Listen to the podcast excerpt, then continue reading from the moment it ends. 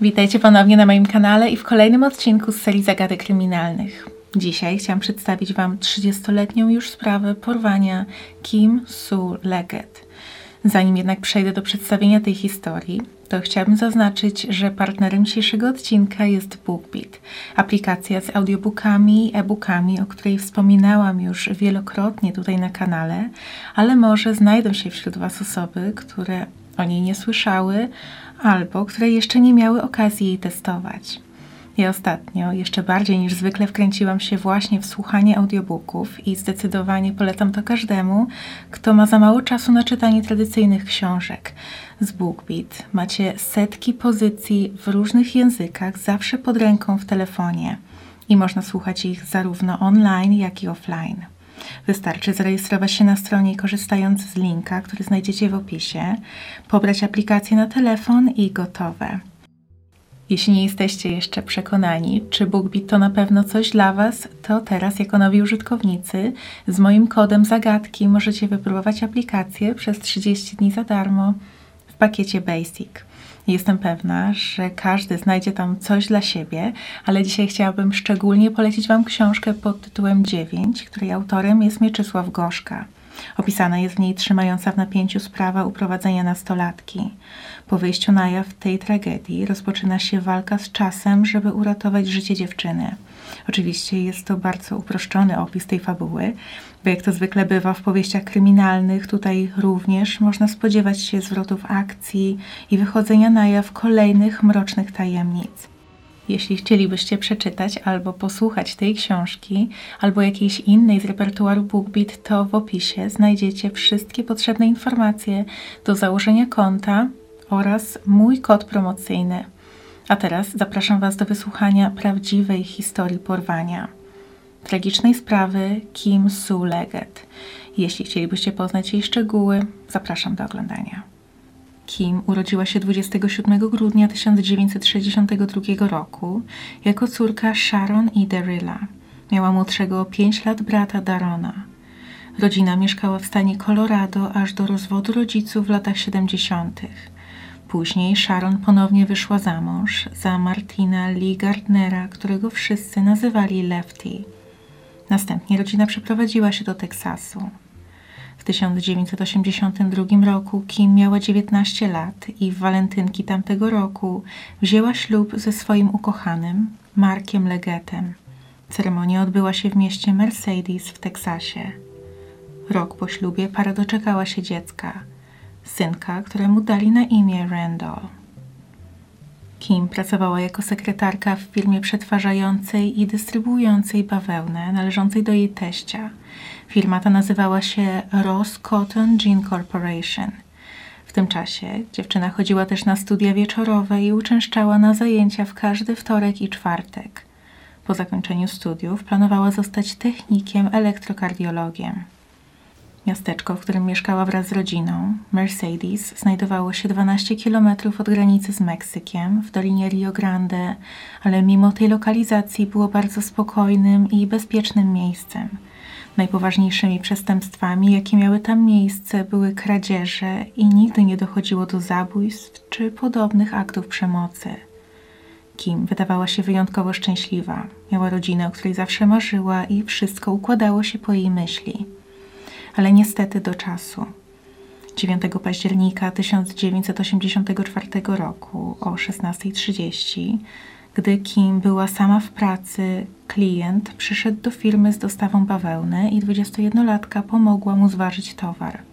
Niedługo później widziano ją rozmawiającą na zewnątrz z dwoma mężczyznami.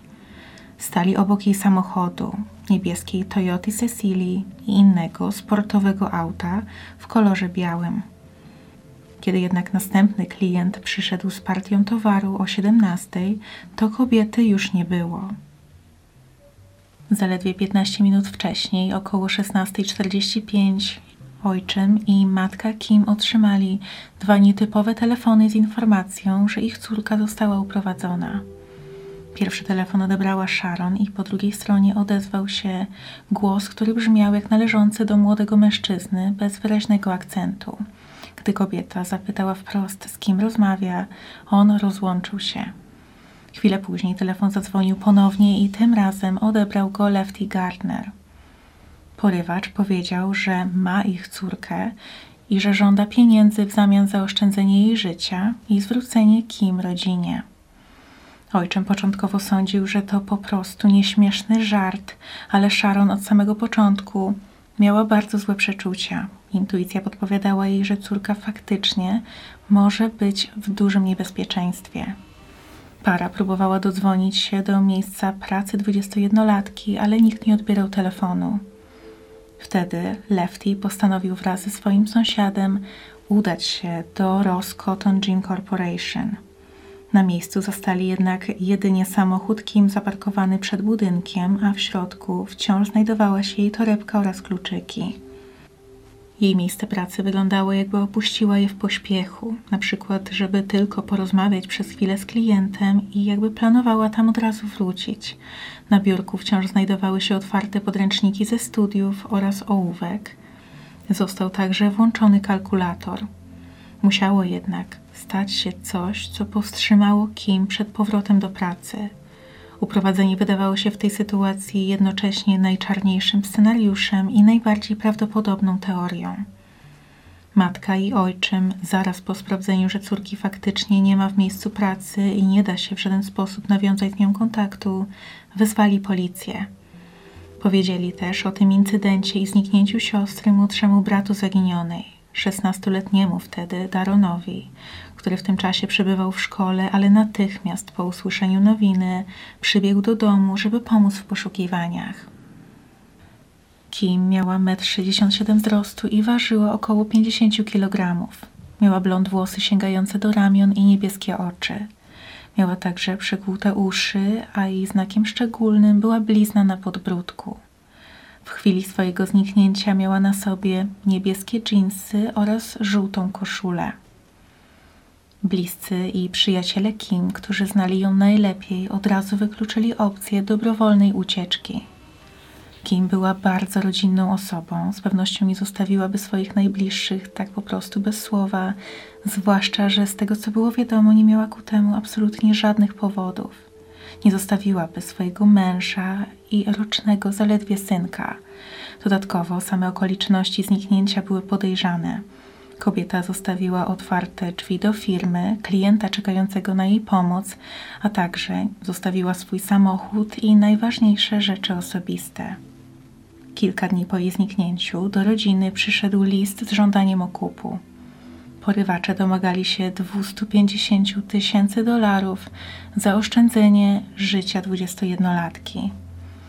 List wydawał się pisany odręcznie przez samą Kim, a koperta została zaadresowana przez kogoś innego. W liście nie było jednak żadnych konkretnych informacji. Porywacze nie powiedzieli, gdzie, kiedy i w jaki sposób rodzina ma przekazać pieniądze.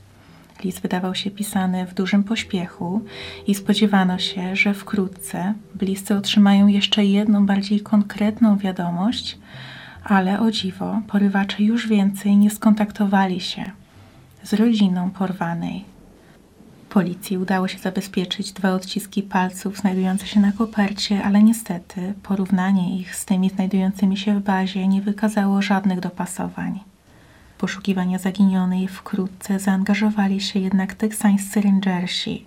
Jest to policyjna jednostka elitarna, w której każdy członek jest doskonale wyszkolony i jeden z rangersów całymi dniami siedział w domu rodziców Kim w oczekiwaniu na telefon od porywacza.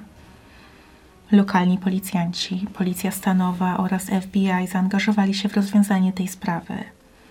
Niestety, mimo szeroko zakrojonej akcji poszukiwawczej, a nawet mimo wynajęcia jasnowidza, los kobiety wciąż pozostawał tajemnicą i żadne z działań nie przynosiły efektów.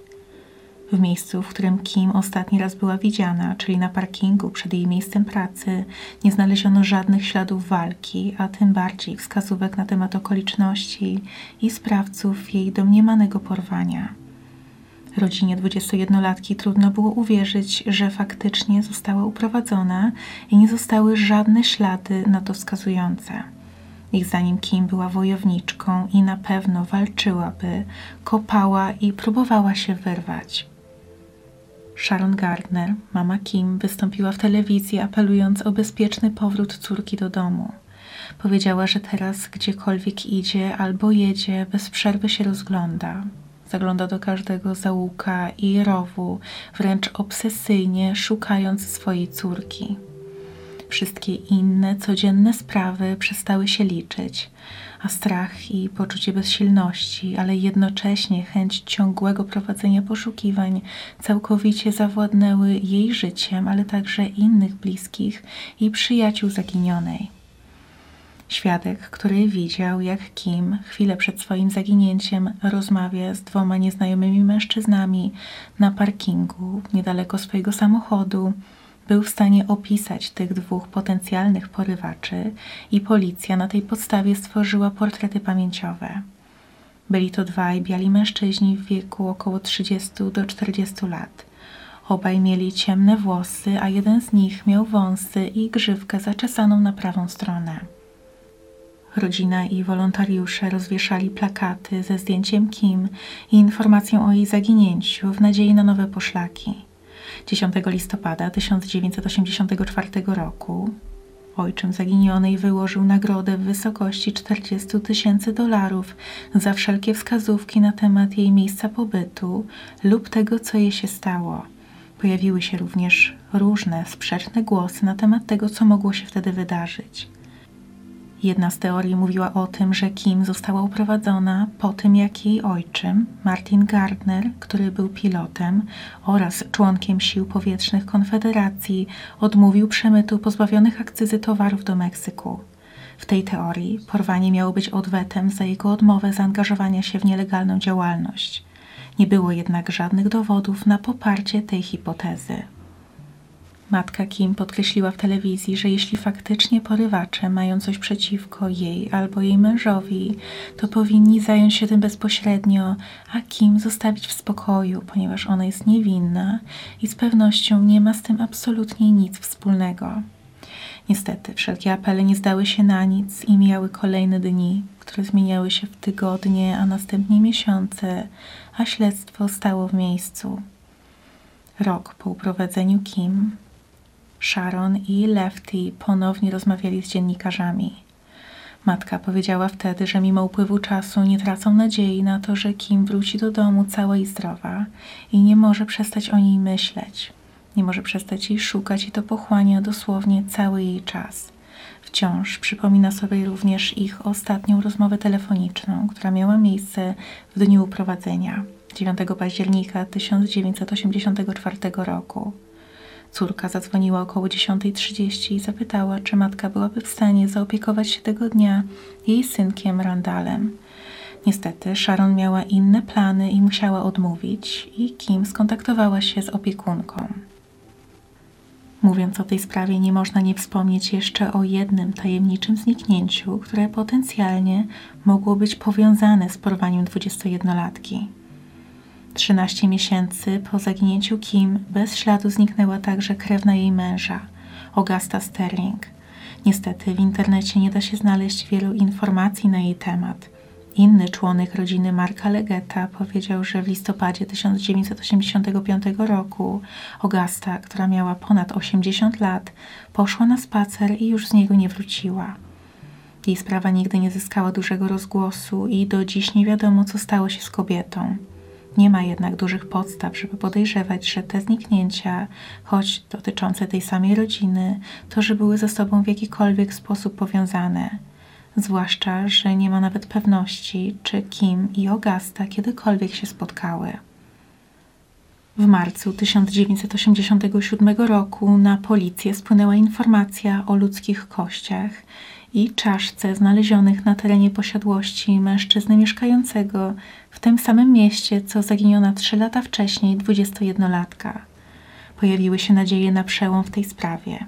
Kości zostały przetransportowane do biura szeryfa hrabstwa Hidalgo, ale wyniki badań przeprowadzonych 20 marca 1987 roku wykazały, że szczątki należały do mężczyzny w średnim wieku, prawdopodobnie latynosa. Los Kim Leggett wciąż pozostawał więc zagadką. Mark jako mąż oczywiście był uznawany za potencjalnego podejrzanego, jednak od samego początku chętnie współpracował z policją i nie znaleziono dowodów na to, że miał związek z zaginięciem żony. Funkcjonariusze przeszukali również dokładnie wspólne mieszkanie pary i tam również nie znaleziono nic dowodzącego sprawstwa męża. Sam Mark skarżył się jednak, że policjanci byli wręcz gotowi zmusić go do przyznania się do winy i wysłać go za kraty, żeby tylko móc uznać tę sprawę za rozwiązaną. Twierdził także, że nie informowano go o żadnych postępach w śledztwie.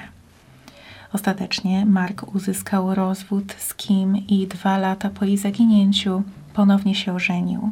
Jego drugą wybranką była kuzynka jego przyjaciela Jacquelina. Para doczekała się dziecka, które przyszło na świat 7 lat po zaginięciu Kim. Drugie małżeństwo mężczyzny jednak również zakończyło się rozwodem. Żona zostawiła go, żeby poślubić lekarza, którego poznała w pracy. W miarę upływu lat sprawa Kim Leggett ucichła, a śledztwo nie było już aktywnie prowadzone. Wkrótce pojawiły się jednak nowe możliwości dochodzenia do prawdy w podobnych, nierozwiązanych od lat sprawach. Przede wszystkim były to dynamicznie rozwijające się techniki badań DNA. Policja zdecydowała się wrócić do sprawy Kim i pobrała próbki śliny od jej matki i brata, a także od kilku innych osób, których danych nie ujawniono, w celu porównania ze śliną osoby, która zakleiła kopertę z żądaniem okupu. Sharon wspomniała, że przez lata dostawali jeszcze dziwne telefony i kartki pocztowe – Mówiła na przykład, że odbierała połączenia z nieznanego numeru, a w słuchawce słychać było dziecięcy głos wołający ze smutkiem: Chcę do mamy, chcę do mamy. Otrzymywali także pocztówki z różnych odległych krajów, w których nigdy nie byli i z którymi nie mieli żadnych powiązań. I te pocztówki miały rzekomo być wysyłane przez Kim. W 2011 roku na policję zgłosiła się kobieta, której tożsamości do dziś nie ujawniono, która twierdziła, że dysponuje istotnymi informacjami na temat porwania sprzed prawie trzech dekad. Powiedziała, że znała porywaczy Kim Leggett i że byli to mężczyźni, którzy przychodzili na siłownię w mieście Harlingen. Podobno dokonali tego porwania, ponieważ wiedzieli o tym, że rodzina Kim jest zamożna. Świadek miała zaskakująco dużo bardzo szczegółowych informacji na temat okoliczności i przebiegu tego uprowadzenia. Powiedziała, że po zabraniu Kim z jej miejsca pracy umieszczono ją w bardziej odosobnionym miejscu i stamtąd od razu wykonano to pierwsze połączenie do jej rodziców. Faktycznie planowano wypuścić ją po tym, gdy pieniądze zostaną przekazane, jednak w pewnym momencie porywacze spanikowali, obawiali się konsekwencji, jeśli zostaną złapani przez policję i odebrali życie swojej ofierze. Zdaniem kobiety następnie poświartowali ciało Kim i wrzucili je do kanału. Dopiero kilka lat później jeden z porywaczy wrócił na to miejsce i pozbył się samych kości. Policja przesłuchała zarówno tę kobietę, jak i ludzi, których wskazała jako potencjalnych sprawców. Nie doszło jednak ostatecznie do żadnych aresztowań. Śledczy od początku mieli wątpliwości co do prawdomówności świadka i niestety dochodzenie wykazało, że kobieta kłamała i że jej zeznania były zmyślone. Po raz kolejny nadzieje na przełom w sprawie Kim Leggett legły w gruzach. W 2012 roku policja otrzymała anonimową wskazówkę o ranczu, na którym podobno miały znajdować się szczątki Kim. Wtedy od czasu zaginięcia kobiety minęło już 28 lat i każda potencjalna wskazówka była na wagę złota. Cały teren został przeszukany, ale niestety akcja zakończyła się kolejnym rozczarowaniem. W 2013 roku Departament Bezpieczeństwa Publicznego Teksasu umieścił sprawę Kim na swojej stronie internetowej na liście 12 najbardziej znanych nierozwiązanych spraw zabójstw prowadzonych przez Texas Rangers. Obecnie policja zakłada, że Kim Sue Leggett została najprawdopodobniej zamordowana. W tej sprawie nigdy nie pojawiły się jednak żadne rozstrzygające dowody mogące doprowadzić do winowajcy albo miejsca ukrycia zwłok. Główny detektyw FBI przydzielony do tego śledztwa już nie żyje, jednak policja stara się nie tracić nadziei na rozwiązanie. tego typu przypadki, wieloletnich spraw, które udało się rozwiązać nawet po kilku dekadach, często się zdarzają, dlatego zarówno śledcze, jak i rodzina wciąż mają nadzieję dowiedzieć się, co spotkało Kim tamtego październikowego popołudnia. Rodzina wyznaczyła również nagrodę w wysokości 100 tysięcy dolarów za pomoc w doprowadzeniu do rozwiązania tej zagadki. 50 tysięcy dolarów za wskazanie miejsca ukrycia zwłok oraz drugie tyle za doprowadzenie do sprawców tej tragedii. I to jest już niestety koniec tej historii. Ostatnio tutaj na kanale przedstawiałam m.in. sprawę Lindy Sue Bickler, która została rozwiązana w zeszłym roku po prawie pół wieku, więc rodzina Kim również może jeszcze doczekać się upragnionych odpowiedzi. Jeśli macie propozycje, o jakich innych sprawach mogłabym powiedzieć w kolejnych odcinkach z tej serii, to napiszcie je proszę w komentarzach. Jak zwykle możecie również dzielić się tam swoimi przemyśleniami na temat tej sprawy. Na koniec jeszcze raz zachęcam Was do wypróbowania oferty partnera dzisiejszego odcinka BookBeat. Wszystkie potrzebne informacje na temat działania serwisu, pobrania aplikacji, a także mój kod na dostęp przez 30 dni za darmo w planie Basic znajdziecie w opisie. A teraz bardzo dziękuję Wam za oglądanie i do zobaczenia niedługo. Cześć!